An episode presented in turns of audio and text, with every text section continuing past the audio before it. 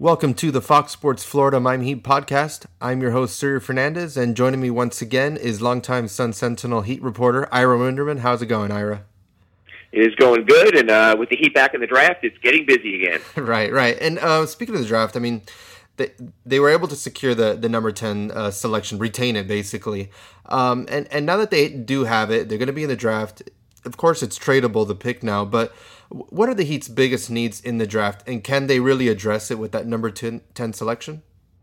You know, I, I think when you look at their biggest needs, I, think they're kind of apparent, and, and that's the way they finished last season and the wing rotation. I mean, even if you look past Luol Deng's potential free agency, the bottom line is on the wing depth chart, they were playing Tyler Johnson behind Dwyane Wade at shooting guard at times, and behind Luol at small forward was Michael Beasley or Henry Walker. So I, I think it's clear if you're saying what's what's the number one need for the Heat this offseason, it's clearly on the wing. It's wing depth. It's potentially a player who might step in for Dwyane Wade down the line. So it's someone at the two, it's someone at the three. And while this draft is not great at that position, it's more of a center point guard draft which for the first time in years the Heat have covered, I still think there will be enough at number 10 because so many of the teams drafting ahead of the Heat are not looking in the same direction. I think they can find at least depth on the wing at, at, at, at um, two or three, one of those positions, if not better. And, and do you have maybe a, a draft prospect that would be the best fit for this team among those that have been mentioned?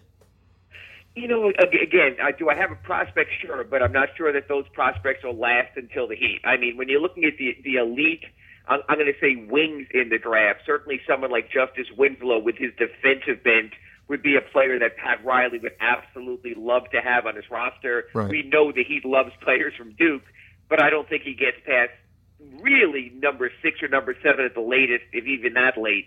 And then you sort of get into the waiting game. A guy like Stanley Johnson, Arizona, six seven forward. He's someone who probably is NBA ready enough to at least play in the back part of your rotation next season. Kelly Oubre, a, a raw type of prospect. Some people might say, hey, he's just another James Ennis, but he has sort of more of a, a pedigree than him. Sam Dekker, we saw make big shots for Wisconsin. Nice length, six nine. We saw how he played in the NCAA tournament arguably the best shooter in the draft might be Devin Booker, the six six guard from mm-hmm. Kentucky. Yes, there's not a lot other in that package, but that's what development is about. So you could look at someone like that also. There are options on the wing. There definitely will be a wing available at number 10 for Pat Riley to pick. What makes the draft fascinating is there might be better players at other positions where you have to, you know, do the old dreaded best available player. Mm-hmm. And, and if Frank Kaminsky is staring you at the face at number 10 and, and is not drafted by then, you know that he's a player who has definitive skills that work in the NBA, even though the Heat had nothing but power forwards and centers. That's what makes this whole process so interesting. Right, right. And, um, you know, maybe because of injury concerns or, or character issues, is there any chance that maybe one of the highly touted players falls in the draft and, and could be available for the Heat? Yeah, I don't think so. When I put my mock draft together, I, I also wrote a list of prospects that I call "quote unquote" out of reach. Mm-hmm. And I think when you consider in the draft, the top two centers, Karl-Anthony Towns, Jahlil Okafor, in some order, are going to go one and two. The top point guards, D'Angelo Russell from Ohio State, who would be a wonderful fit, and Emmanuel Mudiay, who played in China last year from the Republic of Congo, grew up or spent time in Texas. I think those two were off the boards. Kristaps Porzingis, the seven-foot center from Latvia, who's been playing in Spain. People are comparing him to Dirk Nowitzki. I think he's off the board. And Mario Hezonja, a guy who can dunk, Croatian six-eight guard, a guy who could shoot three-pointers. I think he's going to be off the board also. Now, can the Heat move up? Can they make a trade? That's possible. Do guys slip at the last minute? Certainly. The overseas prospects what if they don't have the right buyout and you have to wait another year? Teams might allow them to slip also. Look, every year there are players who slip. Sometimes the beauty of being somewhere at number 10 is you just wait to see who falls and look at the Heat in 2002. They were sitting there at number 10, didn't look like they were getting an elite player. Right. All of a sudden, there were questions, injury concerns about Caron Butler. They came out fine. I think what number 10 is, to be honest with you, is sort of a safety net position. That anyone who tumbles and tumbles and tumbles, number 10 is there to catch them. It could be as simple as that. Yeah, and, and the Heat and and by extension, Pat Riley, they're really known for taking chances on on foreign players. But uh, you know, is that is that changing now that philosophy? Because I, I, know that he always prefers um, you know collegiate players. Well, I think last year when you looked at the trading deadline and they traded away two future first round picks in right. a guard like Norris Cole for Goran Dragic, I think it says plenty about what they think about the international player. Right, and Zoran and I, too. I yeah. You know, I, I think Pat Riley showed even before the lottery where he stands when him and his staff went over to Spain and looked at Porzingis and looked at Hezonja mm-hmm. and, and looked at foreign players. I mean, when you have Pat Riley spending time in Spain, obviously he's not busy with the playoffs but spending time in Spain as early as April, it tells you something also. Look, the Heat know they have to maximize the number 10 pick, whether it's a trade, more likely whether it's a selection, and that means literally opening their eyes to the entire world, and I think that's what we've seen. And and you just mentioned it too. What are the merits of trading that pick or, or maybe packaging it with another player? Because I mean, I feel like they're in win now mode. Do they really have time to groom a rookie and bring him along? Uh, but at no, the same time, I, you know, the... I, I, think you I think you sort of answer your own question because of that. Because you could say, hey, Kelly Oubre, you know, two three years down the road might become more of a complete player. Stanley Johnson might become more complete. Mm-hmm. One of the foreign players might not come over for a year. That's a risk also as far as far as waiting for someone. But if you if you package and you move up to for someone, uh, again, we could talk later about contract situation with Hassan Whiteside and where that leads down the road. But if you could package your pick in one of your big men and get a you know get maybe a Willie Cauley Stein who's ready defensively, or go to the top for Karl-Anthony Towns or Jahlil Okafor in a package, then you're going to get a ready player, even though it's a young player, mm-hmm. a player who's been through the NCAA tournament grind, who has shown you they can play in big moments. So trading up and, and, and making more of the draft doesn't mean you're necessarily developing a player. I think if the Heat trade up in the draft, it'll be for one of the more polished prospects who they then can say, this player will be a member of the top seven of our rotation and and now Miami uh, will will have to forfeit a first round pick either next year. Uh, it, it, remains top 10 protected or the following year when it would be unprotected. Uh, but what is the future for the, the Heat's first round draft picks? Because well, you know, Riley also sent out two more, yeah. That's why we're talking about this pick being so meaningful because there's not a lot of future first round picks. You know, yeah. everyone thinks, oh, we dodged the bullet with the Sixers. No, that obligation is still in place. Same thing next year. 2016 top 10 protected. The, the thought is the Heat will be back in the playoffs. They'll get something in the late teens, early 20s. If not, it's totally unprotected in 2017. And what people are forgetting, the Heat then owe a 2018 or 19 first round pick to mm-hmm. Phoenix. That's yep. only protected top seven and an unprotected 2021 first round pick to Phoenix. So the Heat owe first round picks, three of them between now and 2021. All the more reason to make something more of this because of what they did in this pick in the LeBron sign and trade in 2010. Remember, the Philadelphia obligation started with Cleveland for the sign and trade deal in 2010, went to Minnesota when Cleveland picked up Kevin Love, went to Philadelphia when Philadelphia traded Thaddeus Young. So you have that part of the obligation. Then you have the two future first round picks to Phoenix for Goran so we have that obligation. That's why they better find someone now because they won't be finding a lot in the near future. Right, right. And then and then on on one hand, uh, you you would think that that Heat starting five is is kind of set in place. They have a good rotation. Maybe uh, if they do draft a rookie, maybe he won't play as much. But at the same time, uh, you know, maybe like three of those starters, Wade, Deng, and Dragic could could all theoretically, you know, opt out and and, and not be with the Heat. Uh, wh- what is the current situation with Dwyane Wade? Do you have a feeling one way or another that he yeah, will Dwyane, opt in or Dwyane out? Dwyane Wade, you know, kids keep your number three jerseys. Dwyane Wade's not going anywhere. Mm-hmm. Dwyane Wade could opt out for for safety's sake. Let's look. He has one year left on his deal. What he could do is say, hey, I'm going to do the same thing again. A one year deal with a one year option. Give himself another year of injury protection.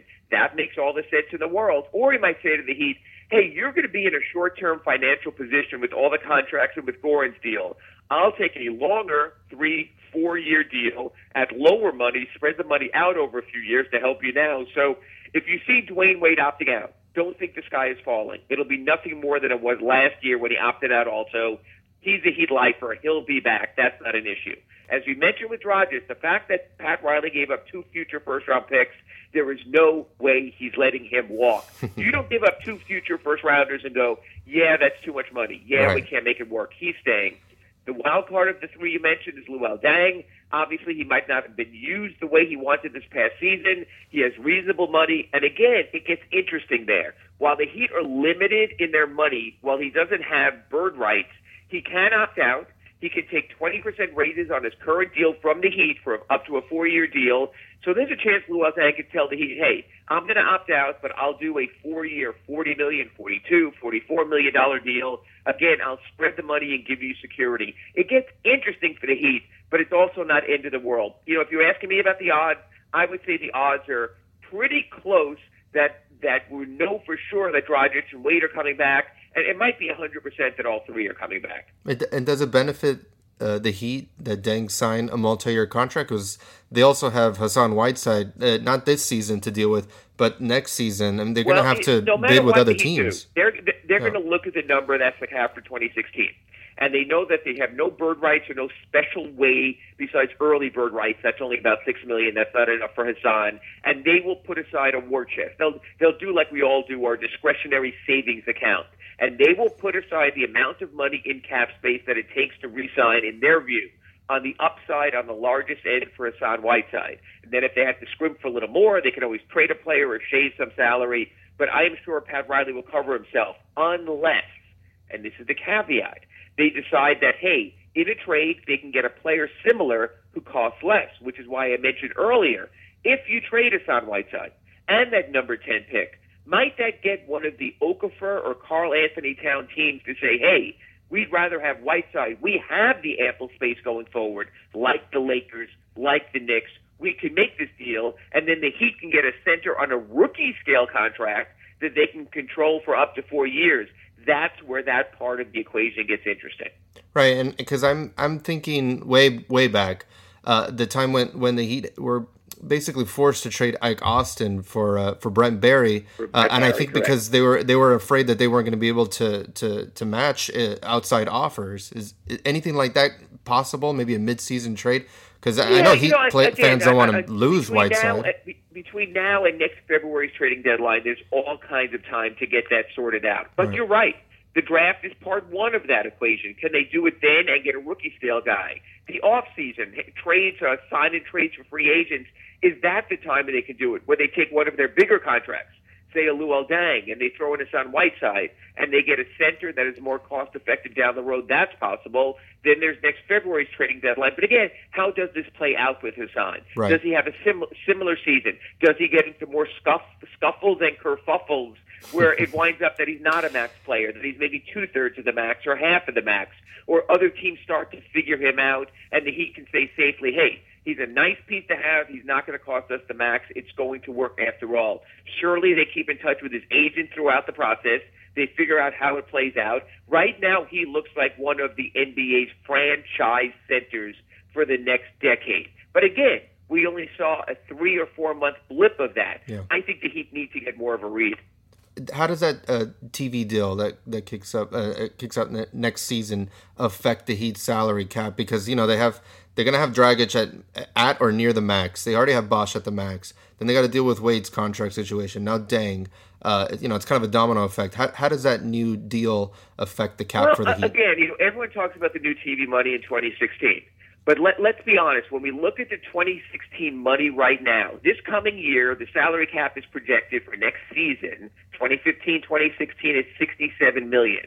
The following season, when everyone says, "Oh, the TV money is going to change everything," mm-hmm. the the salary cap is looking at about 89 million.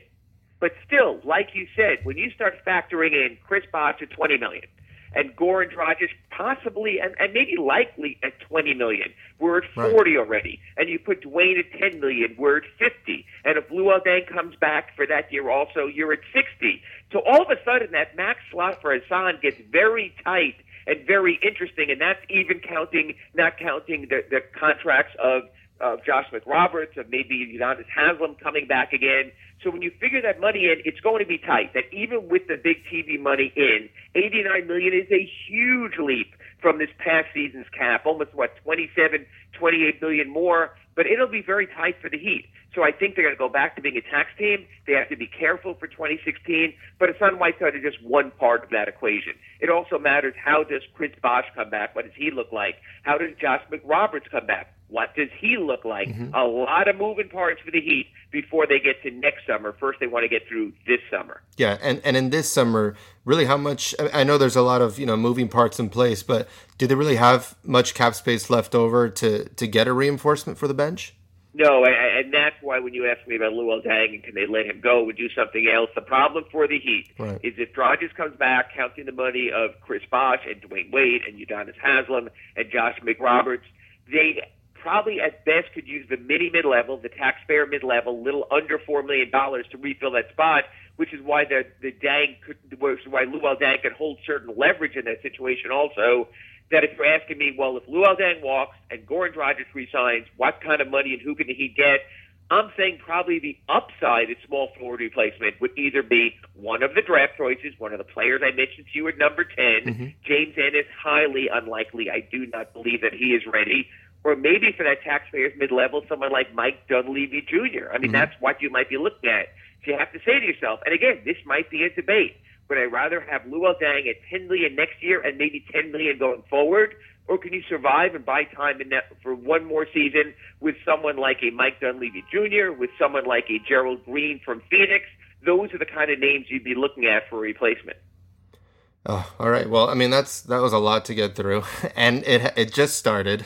Uh, uh, thank you again so much, uh, Ira, for, for joining us. Um, we'll I'm certainly talk before the the draft comes up, and we'll see uh, really how, how this ever evolving uh, landscape has changed since then for and, the and, and as you can see when we speak, it's like you know, people ask me, "What you doing now?" Well, based on the cap and everything else, I'm turning into an accountant, right? because there is a lot of accounting to do for the Heat. But when people go, "Well, what's going on with the Heat?" I can honestly answer everything. Yeah. It's a pretty heady time for the team right now. Appreciate the time. All thank right, you so thank much. you again so much.